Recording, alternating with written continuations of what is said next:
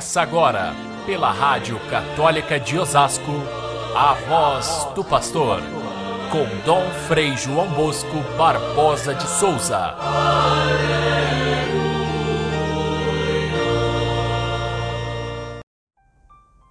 A minha alma engrandece ao Senhor e meu espírito se alegra em Deus, meu Salvador, porque ele olhou para a humildade de sua serva e desde agora as gerações me chamarão bem-aventurada.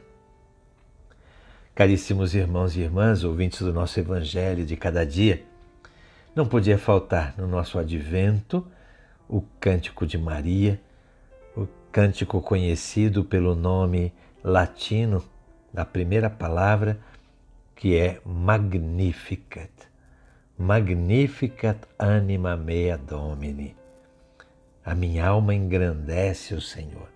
É um cântico de rara beleza, de profundidade e conteúdo que, pela sua riqueza, excede tudo que a gente possa falar nestes poucos minutos. E não é exatamente uma oração dirigida a Deus, mas é uma proclamação, é uma exclamação de alegria diante da ação de Deus. É um cântico, portanto, dirigido à humanidade. A humanidade, nesse momento, representada por Maria, que acolhe a, a misericórdia de Deus, ela acolhe a, o plano de Deus de se fazer um de nós, acolhe em seu ventre o Verbo encarnado e assim, repleta de alegria, responde àquela saudação de Isabel com este hino magnífico. É um resumo de toda a história de Israel, porque é um cântico é, que é formado de pequenas expressões e, e referências do Antigo Testamento, resumindo toda a história de Deus. E tem como base o cântico de Ana, a mãe do profeta Samuel, também ela grávida depois de, de algum tempo, já idosa, mas é, tendo conseguido de Deus essa graça de ter um filho, ela o consagra a Deus e volta ao templo de Silo para agradecer a Deus e mostra a sua alma é, agradecida. Assim, Maria se utiliza dessas palavras e de outras palavras bíblicas para não só olhar para o passado do povo de Israel, mas também para o futuro, dizendo que Deus é aquele que vai transformando a história humana de geração em geração com a sua misericórdia. Ela trata-se de um processo lento, mas ao mesmo tempo progressivo e, e, e que não, não, nada o detém nesse projeto de transformar a humanidade num, num, numa, num verdadeiro reino para o próprio Deus. É assim a, a ação de Deus. Maria proclama a predileção de Deus pelos pequenos, pelos humildes, pelos pobres, pelos esquecidos deste mundo. E a consequente destituição daqueles que são fortes, daqueles que são ricos, prepotentes e que sempre fizeram a história acontecer. Deus eleva os humildes e desbanca os poderosos, para que os humildes façam a história progredir.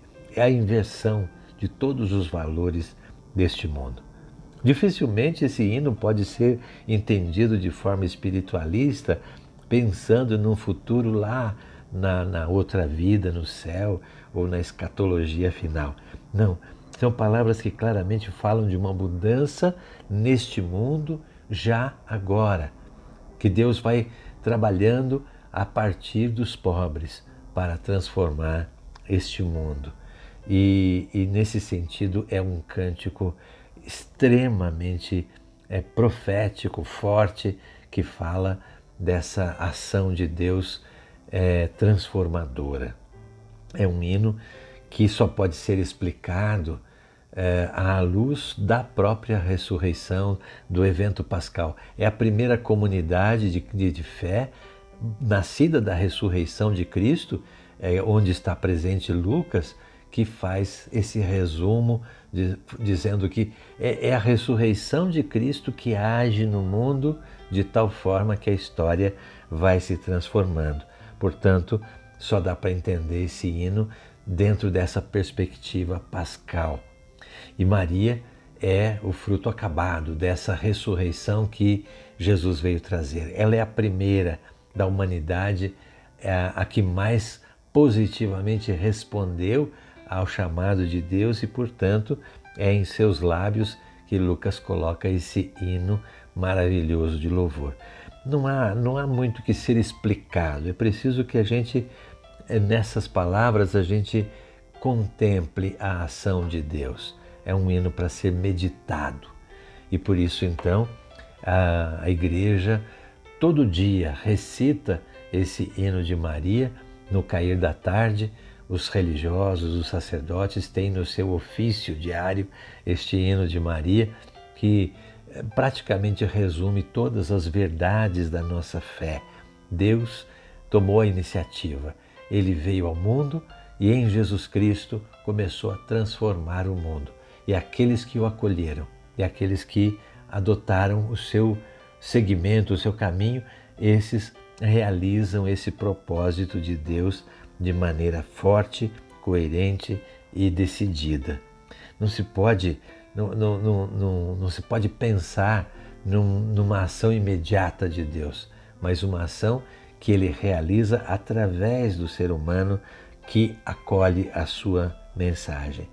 E Maria se sente feliz porque Deus olhou para a pequenez de sua serva, a sua serva, nesse caso, é a humanidade que acolhe a palavra de Deus e fez grandes coisas, coisas que jamais serão esquecidas, porque Deus é santo. Ela proclama assim: Deus é santo, Deus é justo e Deus é misericordioso. São os três atributos de Deus que aparecem nesse hino. E principalmente a sua misericórdia é que se estende de geração em geração ah, para aqueles que o temem. Temer a Deus não é ter medo de Deus. Temer a Deus é ter respeito por, por, por sua grandeza e reconhecer a nossa própria insuficiência diante da realidade desse mundo que vai ser transformado. Ele toma a iniciativa, ele salva, ele nos acolhe no seu amor e nos transforma para fazermos parte do seu reino. E nós temos nesse momento, antes do Natal, essa graça de meditar neste hino de Maria, percebendo como Deus é grande ao se fazer pequeno e nascer na gruta de Belém. A sua predileção pelos pobres aparece aí, nascendo pobremente numa, numa gruta, numa estrebaria de animais. Nós vamos estar contemplando esse quadro do Natal é, dentro de pouquíssimos dias, mas sem pensar que o Natal é, é, é, é simplesmente consumo, alegria, festa, júbilo, é antes de tudo uma ação que deve ser feita em favor dos pequenos, dos fracos, dos esquecidos desse mundo. Que Deus nos permita viver o Natal nessa medida, nessa medida alta proposta por Maria, para que a nossa vida seja, de fato, um grande hino de agradecimento a Deus que realiza maravilhas no meio de nós. Como nós precisamos dessa perspectiva de esperança, de alegria e de futuro, neste momento especialmente da nossa vida, onde tantas vezes nós nos deixamos abater por muitos males que cercam, que rondam a nossa vida. Não seja assim no Natal, seja a festa da esperança, da fraternidade, da partilha, da generosidade e do amor. Fiquem todos com Deus e Deus nos permita preparar esse Natal com muita alegria, com muita paz. Até amanhã, se Deus quiser. Você ouviu pela Rádio Católica de Osasco a voz do pastor com Dom Frei João Bosco Barbosa de Souza.